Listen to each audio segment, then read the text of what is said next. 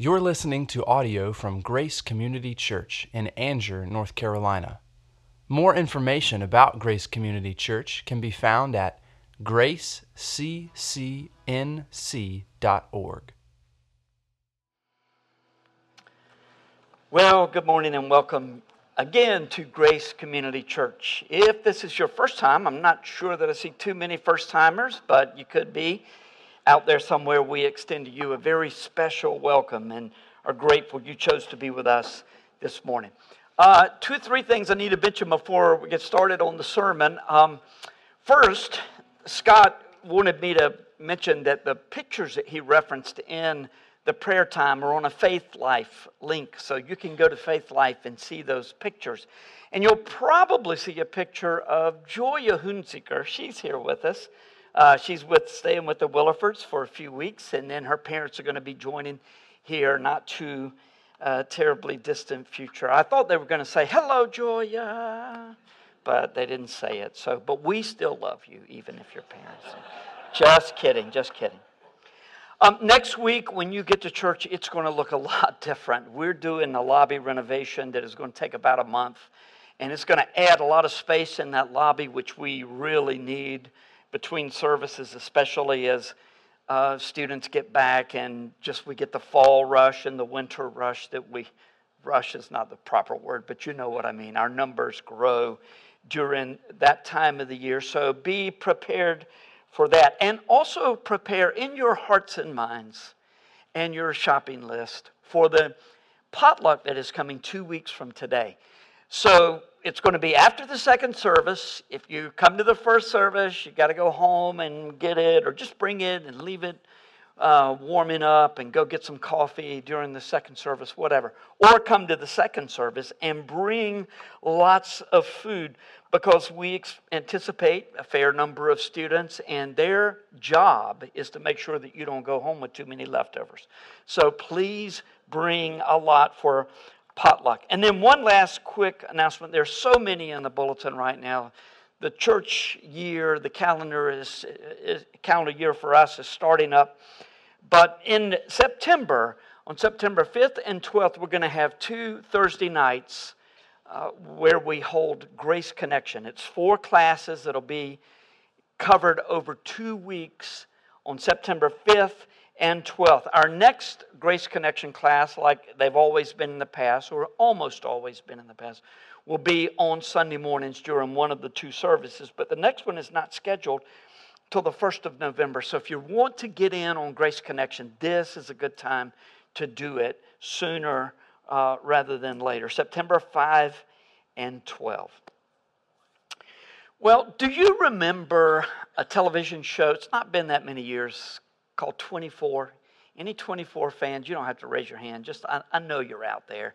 24 was a great show about the counterterrorism unit in Los Angeles. It took place over one full day. Now, the story took place over one full day. The show itself lasted for several months, but it would be one hour this week, one hour the next. Sometimes they would do two hours, and you really like those weeks. Um, the show featured Jack Bauer, who was the hero, and he led viewers on some ridiculously exciting, crazy missions. And there were several things that we learned from 24. First, every place in Los Angeles and even some in Mexico are within 15 minutes of the counterterrorism unit in CTU in Los Angeles. Second, Jack Bauer can go 24 hours without going to the bathroom. Three, any character, no matter how beloved, may be dead at the end of the show, but only Jack Bauer will be brought back to life at the beginning of the following week. So if you watch the show, you almost couldn't wait. None of this Netflix business where they put out the whole season. You almost couldn't wait for Monday nights at 8 p.m. to see the next hour of 24. So, what does that have to do with the message? Today's text for the sermon is John 8, verses 12 to 32, part of our continuing series in John. And if you've been here for several weeks, this may feel a little bit like 24 because the events of John 7 and 8 occur on the same day and it's just stretched out. We're taking several weeks to get through what happened on that first day. I can promise you that even though you may not have spent the latter part of this week saying, Oh, will Sunday morning just never get here? The people who were listening to the debates between Jesus and the religious leaders were on pins and needles, just waiting to see what was going to happen next.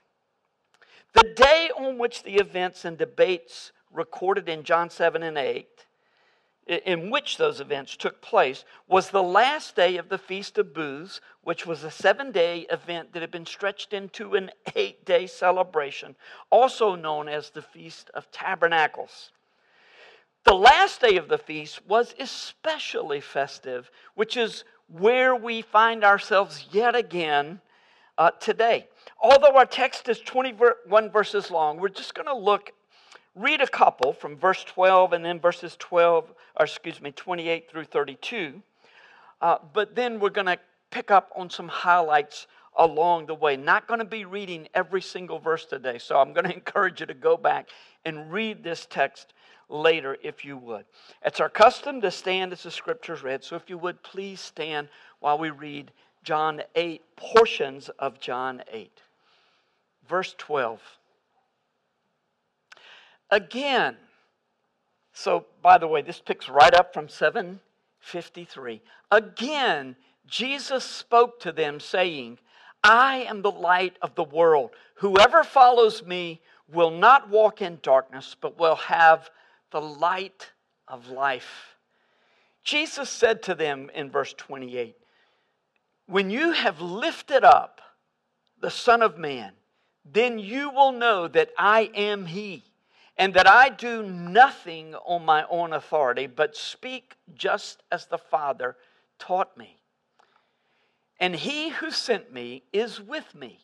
He has not left me alone for I always do the things that are pleasing to him. As he was saying these things, many believed in him. So Jesus said to the Jews who had believed in, believed him, "If you abide in my word, you are truly my disciples, and you will know the truth, and the truth will set you free." Let's pray. Well, Father, um,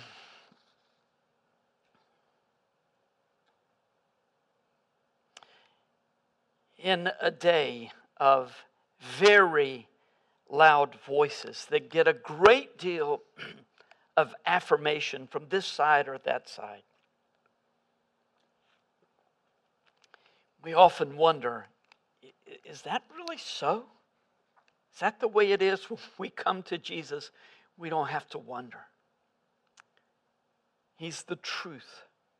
His words are true. Your word, Father, guides us. Your word is a light to our path and a lamp to our feet.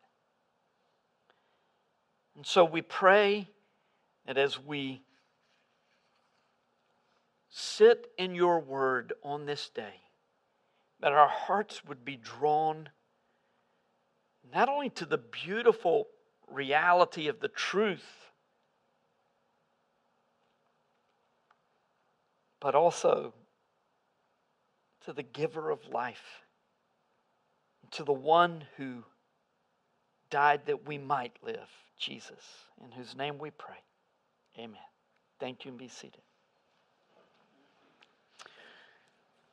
There's a great deal for us to apply in John chapter 8, but it is only properly applied when we understand the context for the big statements that Jesus made, from which we take so much application. Uh, we need to understand the big picture worldview slash social imaginary that Jesus presented to the Pharisees in the course of their ongoing debate. This debate just never really finished. It started up early in his ministry and and especially, John records the things that happened in Jerusalem on the special feast, and it was this ongoing debate. It would pick up, then it would tail off for a little bit, but then it would pick back up again. Jesus claimed to be God. He claimed to be the Son of God, but they knew that he meant he was equal with God. Thus, he was God. He claimed to be Lord over all creation. And since the context helps us to understand the specifics of the text, I'm going to highlight just a few of the uh, portions of the conversation so that we can apply this truth with all our hearts. And that's exactly what we're called to do by Jesus in John 8. John 8:12 picks up where John 7:52 left off. We're at the last day of the feast, whether the seventh or the eighth, we're not sure. But we are certain that Jesus is making claims about himself that are in conjunction with the events that occurred at the Feast of Booths. If you listen to the last two weeks' podcast, sermon podcast, you'll get a lot more of the context for even the things that we're going to learn today. The Mishnah or Mishnah was a, was a written summary of the Jewish oral laws and traditions. And thus, it's quite helpful for us to understand, uh, further our understanding of the background for Jesus' audacious claims about who he was and is. These don't seem that audacious to us. It was a great analogy that Scott made about how the, the believers in, in, in Italy are, are looked at by the largely Catholic population as Jehovah's Witnesses are looked at here. so we're very familiar with these claims of Jesus, and we say, yeah, of course. But would we have thought that during that day? One of the key events at the, at the Feast of Booths was the lighting ceremony that took place in the court of women, which was in the treasury. And that was the exact location from which Jesus spoke when he said, I'm the light of the world. John 8 20 tells us that. And I am the light of the world is the second of the, of the great I am statements that Jesus makes about himself, where he follows it up with a description of who he is. I am the bread of life, I am the light of the world. This is from the Mishnah. Quote, At the end of the first day of the Feast of Booths, the priest, the priest went down to the court of women where there were four great candle holders there, and they would ascend the ladder to light each candlestick. There was not a courtyard in Jerusalem that was not lit up from the light. now, the Mishnah talks about the first day of the Feast of Booths. We also know that there was a very special celebration on the last day of the Feast of Booths. So just imagine Jesus crying out, I am the light of the world, just as these candles are lit, these huge torches are lit. Here's what Shane Rosenthal, from the White Horse Inn had to say about the lighting ceremony and the connections that he makes. The ceremony was intended to remind the Israelites of God leading them through the wilderness by a pillar of fire. Remember, all of John 6, John 7, now John 8, it's all connected to the wilderness wanderings, the bread, the manna that came down, the water ceremony, and God providing water from the rock. Now, this lighting ceremony was to remind them of how the pillar of fire led the children of Israel at night. So, the most dignified men, this is what Rosenthal says, the most dignified men of the nation would dance and celebrate. They would celebrate Yahweh's provision and his guidance for the people that he loved. The religious leaders had the form right, but the form had become an end in itself. Thus, the Jewish leaders had lost sight that they were to be a blessing to the world. See, when, when the Israelites would go to the Feast of Booths, they'd see those lights blow up and they'd say, Oh, Yahweh lights the way for his people, which was true.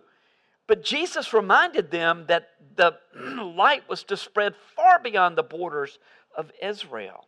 And it was in this context that Jesus spoke to the leaders, saying, I am the light of the world. Whoever follows me, not just Jews, but whoever follows me, will not walk in darkness, but will have the light of life.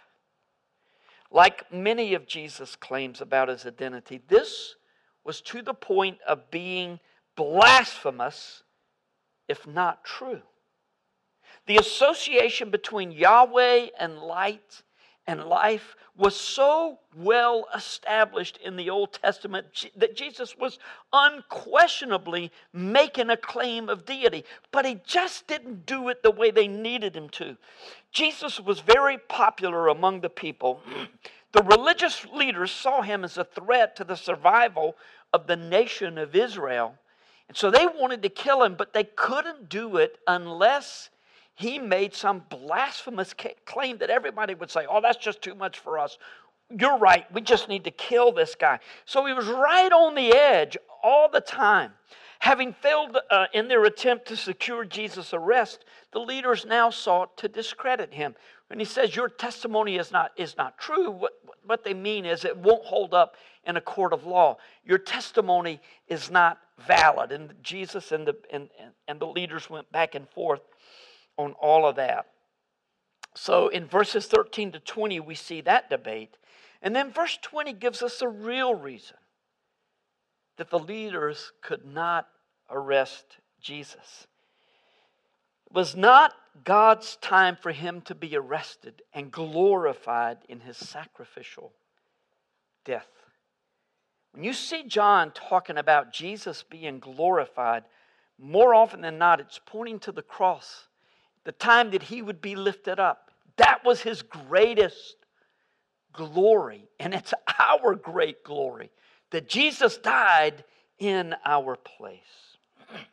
Now, let me ask you a question. If you were in a public debate, and I'm not talking about a Twitter storm debate, I'm talking about if you're face to face and you've said something that angered the authorities who have the right to arrest you and make your life miserable, would you escalate or de escalate the tension?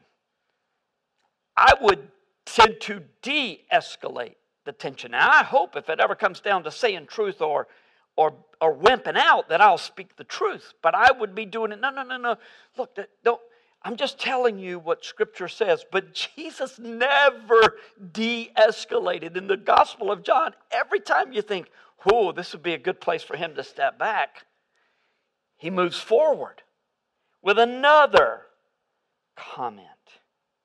In verse 21, he told them that he was going away. They would have been happy about that, but he said, no, that'll be bad news for you if your antipathy toward me continues because you will die in your sins. Their response was to mock him. What Jesus said next, once again, is understood better when we know the context for his comments. This again from the Mishnah.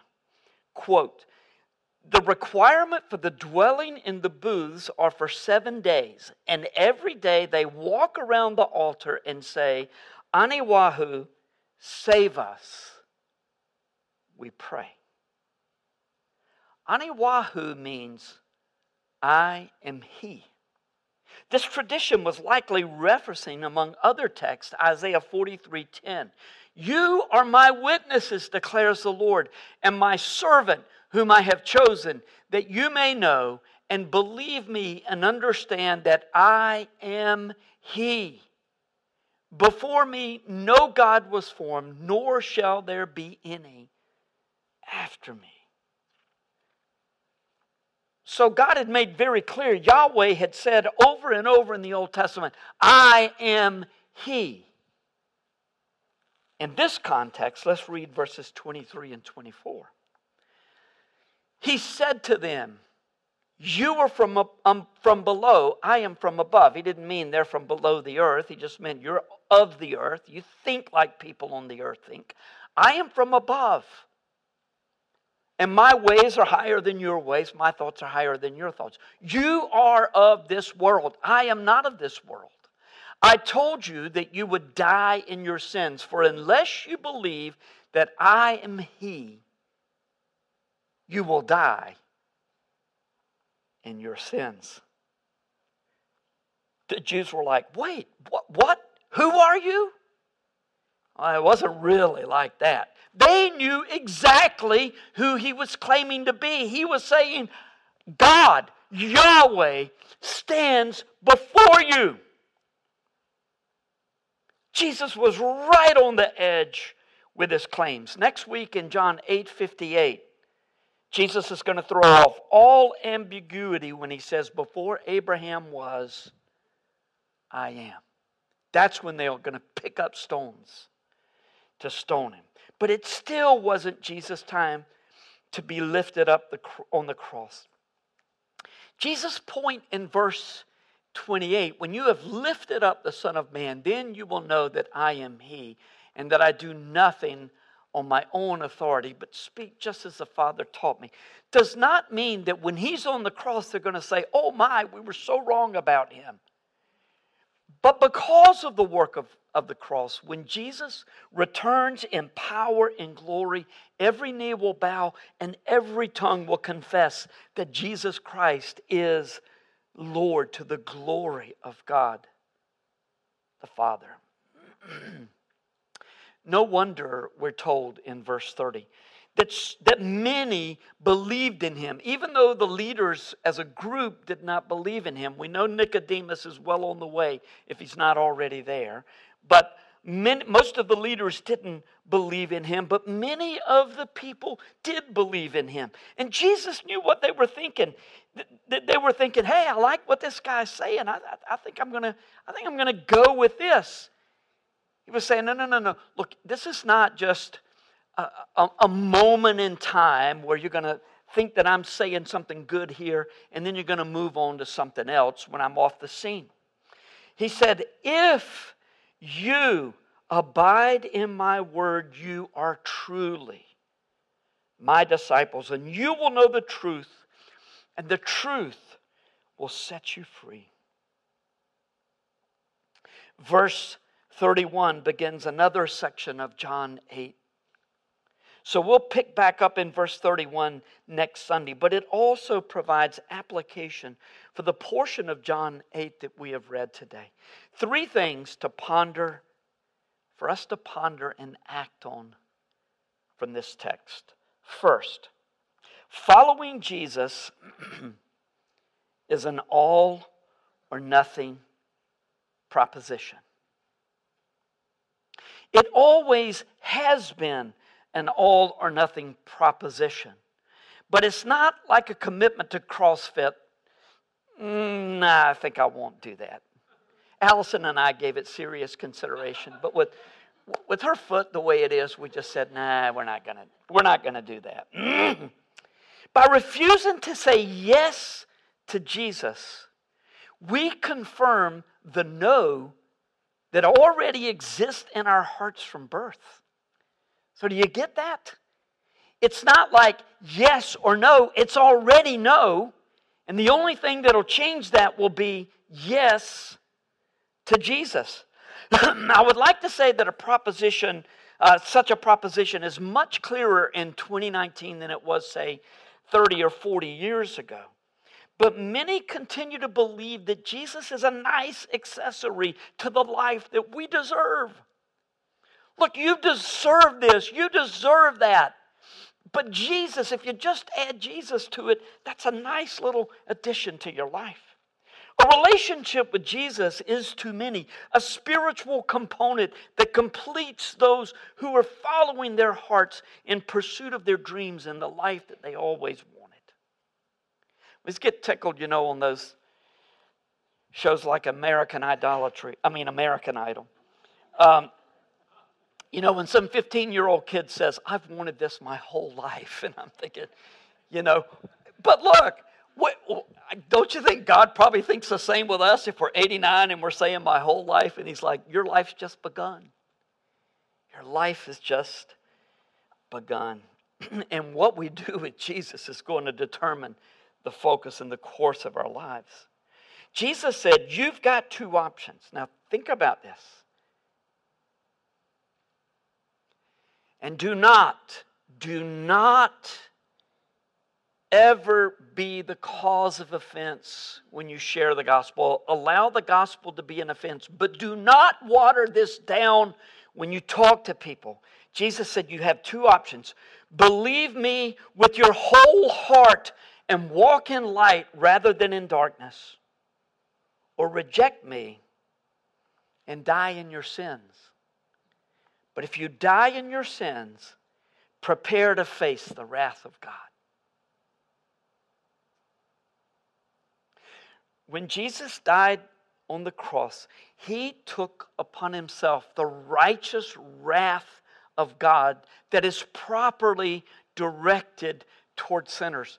Look, it's I said this a lot. The, the Christian scriptures are the only sacred writings in which the, the followers of that religion complain against our God. To, to, to the best of my knowledge, that is the case. We get the right to complain against God. But ultimately, we end up like Job if we really belong to Him, saying, I'm going to put my hand over my mouth. I, I should have never spoken in the first place. God's wrath is righteously poured out toward sinners. And part of what Jesus was saying to the leaders was that if you do not understand that now, you will one day. For those of us who are permitted to process the particulars of this debate, 2,000 years removed, the stakes are just as high today as they were the day that Jesus said these things. Everyone you see, as C.S. Lewis said, if you could just see people in the state that they're going to be, you would see a godlike individual or a demon from hell. Every single person we know is going to be in that state when it will become very clear. If these religious leaders could not be good enough, and they were incredibly good people, if they couldn't be good enough to avoid God's wrath, who are we to think that one that we should just do the best we can and hope everything will work out all right? John's gospel steadily leads us to the cross where Jesus will fulfill the purpose for which he came to absorb the wrath of God that those who stand and hide behind the cross are safe.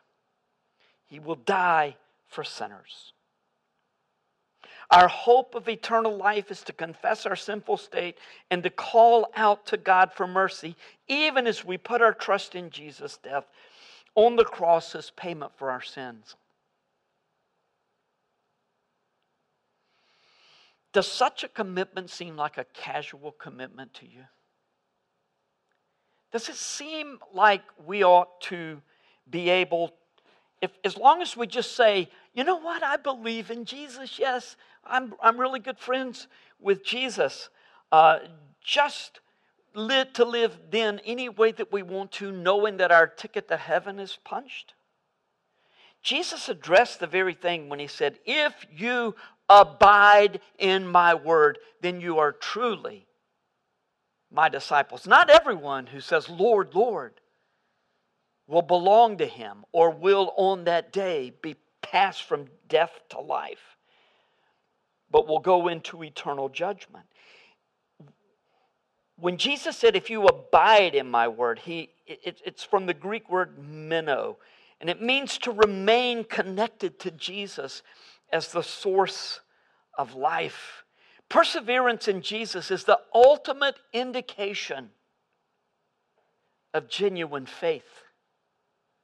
It's only one of the reasons, it's only one of the reasons you should look around at the gray hair in this room, at the ones who are not as steady as they used to be, and say, Tell me what I need to do to be where you are one day. Perseverance in Christ is the genuine indicator, the true indicator of genuine faith. Notice I didn't say perseverance in the religious culture or religious cultural living, but rather remaining intimately connected with Jesus is the indication of genuine faith. Do not walk away from Jesus as you see others doing today. What does it mean to abide in Jesus? Well, the second point of The application addresses this question Walking in the light requires sitting in the Word.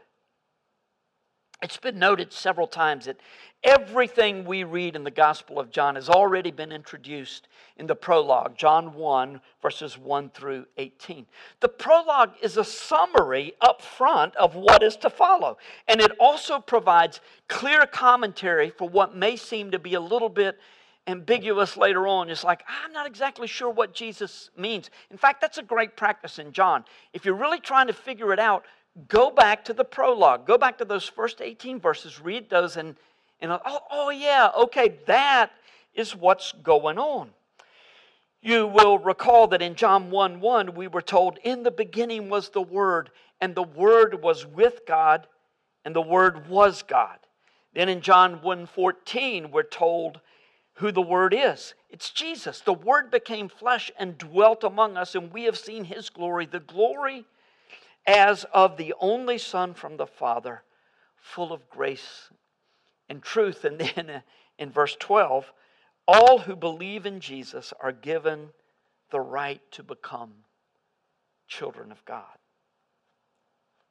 Interesting, is it not, that Jesus is called the Word of God or the speech of God, or David Calvert would like to think about rightly. He thinks about this rightly. The speech act, what God is doing in giving His word and what is accomplished on the basis of His word. In John 17 17, when Jesus is praying for us, not just the disciples, but all who would believe as a result of their testimony, he says to the Father, Sanctify them in your truth.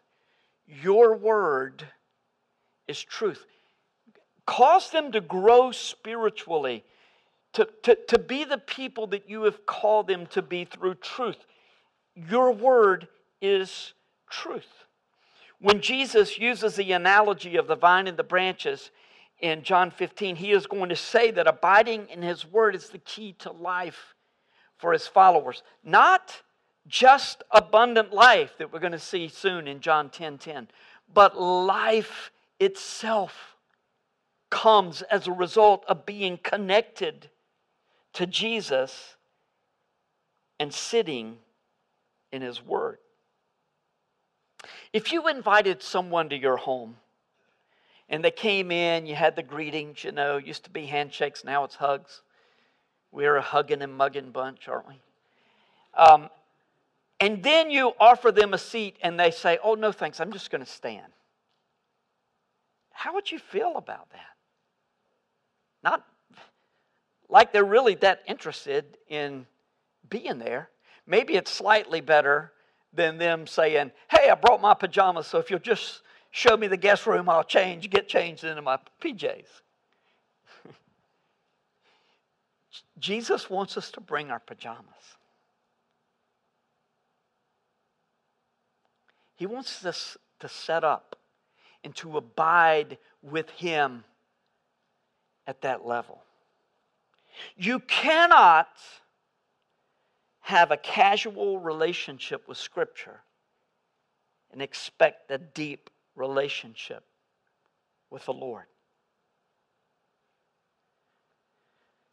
You cannot have a casual relationship with Scripture and expect a deep relationship with Jesus. There are multiple ways we need to interact with Scripture, such as reading through the Scripture often. That's why I encourage you every year to read through the Bible this year.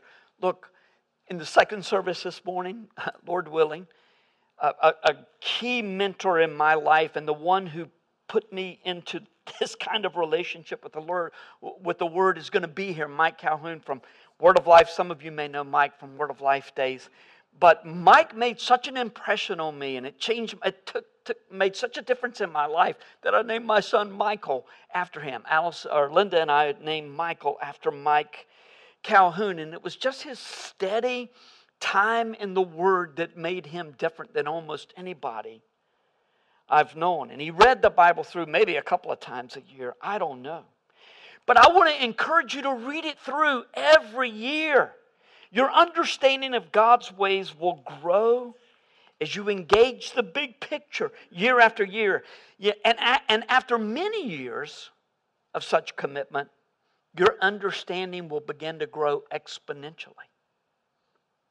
Can't believe it. It's just, you think about the, the prologue of John being a key to the rest of the book, it just opens up our understanding to the rest of the book.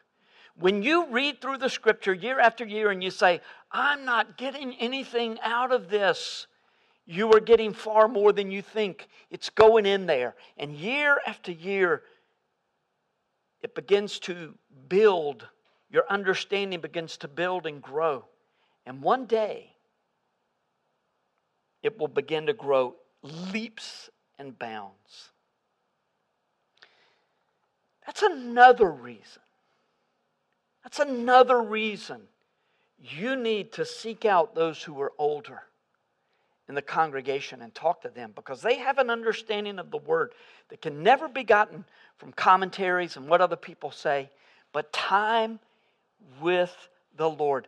Jack Lucas, every time Jack Lucas talks about a verse of Scripture, my heart rises in gratitude to the Lord because he knows not only the word, but he knows the God of the word. Jim and Joy, Acock, look, if I start talking, the folks in our home group, uh, old folks who need a med student, we do need a med student in our home group. If, if you, please, application, send them to me. Um, we need you. You need us. We got issues. You're curious. It, it works. So but you need to be listening to these folks who have been in the Word year after year after year. We also need time to study and to reflect and to meditate on the Word. It's only one reason Sunday mornings and participation in home groups are so important as a commitment to spending time every day in the Word. The ultimate benefit is the subject of the final point, abiding in Jesus is the only path in life that produces freedom.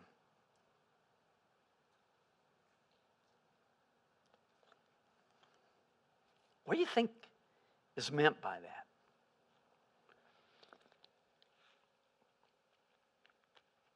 What do you think Jesus meant when he said, You shall know the truth? If you abide in my word, you will know the truth, and the truth will set you free.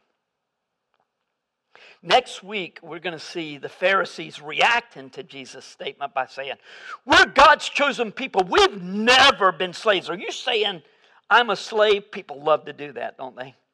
You, you, you present a positive, you will know the truth, and the truth will set you free. What are you trying to say? You're saying, I need freedom? We're Abraham's children. We've never been free. But they were slaves to sin. We all serve something, right? Do you think you're free? If so, the deacons will be holding baskets at the back of the sanctuary, and you can put your phone in there when you walk out. We'll give it back next week, all right? Is that good? No, I'm a slave. it's not the phone, it's something. Constantly, we have masters vying for our willing participation in that kind of a relationship. One of the masters that evangelicals serve is Christian systems. You've heard about Joshua Harris, who wrote I Kissed Dating Goodbye, apostatizing from the faith. That's what Scripture calls it. He's an apostate. He said, I no longer believe that God exists. And he apologized profusely. He's apologized for his narrow views on sexuality. Look, I confess that I, as I say what I'm about to say, that I have not read the book. I Kissed Dating Goodbye. But not long after it came out, another book was written, and I got this for my kids. I gave dating a chance. because I'm suspicious of Christian evangelical systems.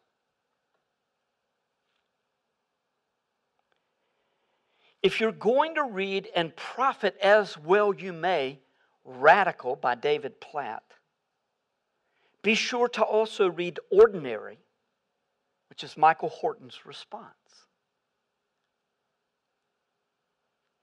I love John Piper. Piper. I'm not a fan of Christian hedonism. Make sure that nobody makes this tape available to the Christian. But that's the point, isn't it? There is a system that evangelicals have set up, and if we're not careful, we'll add the same 39 sort of laws that the Pharisees added to the Sabbath. And Jesus was condemned not for going against the biblical requirements for Sabbath, but by going against the oral traditions. 39 of them. Think about it.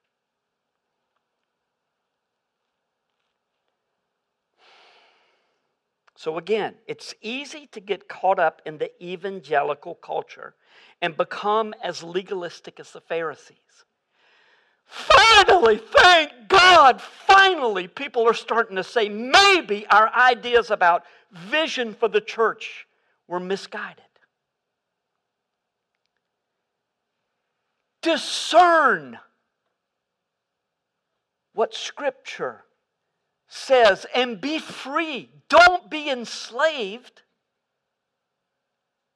by what seems so good.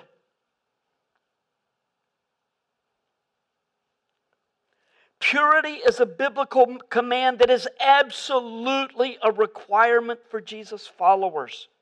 Although, of course, we fail to fully live up to the standard that God set, which is why we need Jesus. Purity culture is problematic for all the reasons that we've been talking about.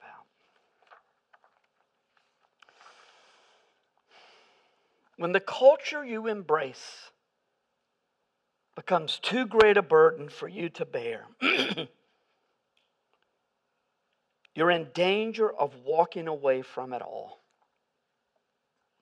See, another one of Josh Harris's big problems is probably that he was 21 when he became a millionaire or close to. because we were desperate to raise our kids in the right way.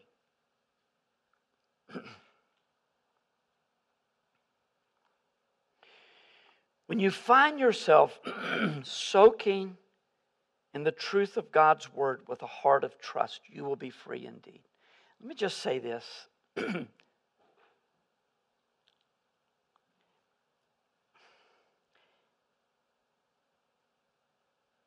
Find the truth in the context of the local church. That's where all the New Testament letters were written. It's in the context of the local church. Don't constantly be looking somewhere else. Well, church is good, but man, this other thing, that's the big deal. Church was plan A, and there is no plan B. What is the path to Jesus? It's wrapped up in spending time with Him. So, as we close, I want to challenge you in the following ways. Hold on to Jesus. Don't let go no matter what. And I say all the time, it's not so much that we're holding on to him, but he's holding on to us. But, but hold on to Jesus. Don't let go. Don't walk away. Sit at his feet like Mary, hearing his word. You remember that from not too long ago? Martha's mistake and Mary's priority, and how worship is more important than work. Work follows worship, worship does not necessarily follow work for the Lord. There is an order. Look to Jesus and live. And quit worrying about how you measure up to other Christians. I shouldn't put the air quotes. We're it's legit Christians who know more, work more, look to Jesus and live, and then gaze at Him and be free. There's really no other path to freedom. But it's there. If you're willing to get in the Word and stay in the Word, that's where you're going to find Jesus. Let's pray.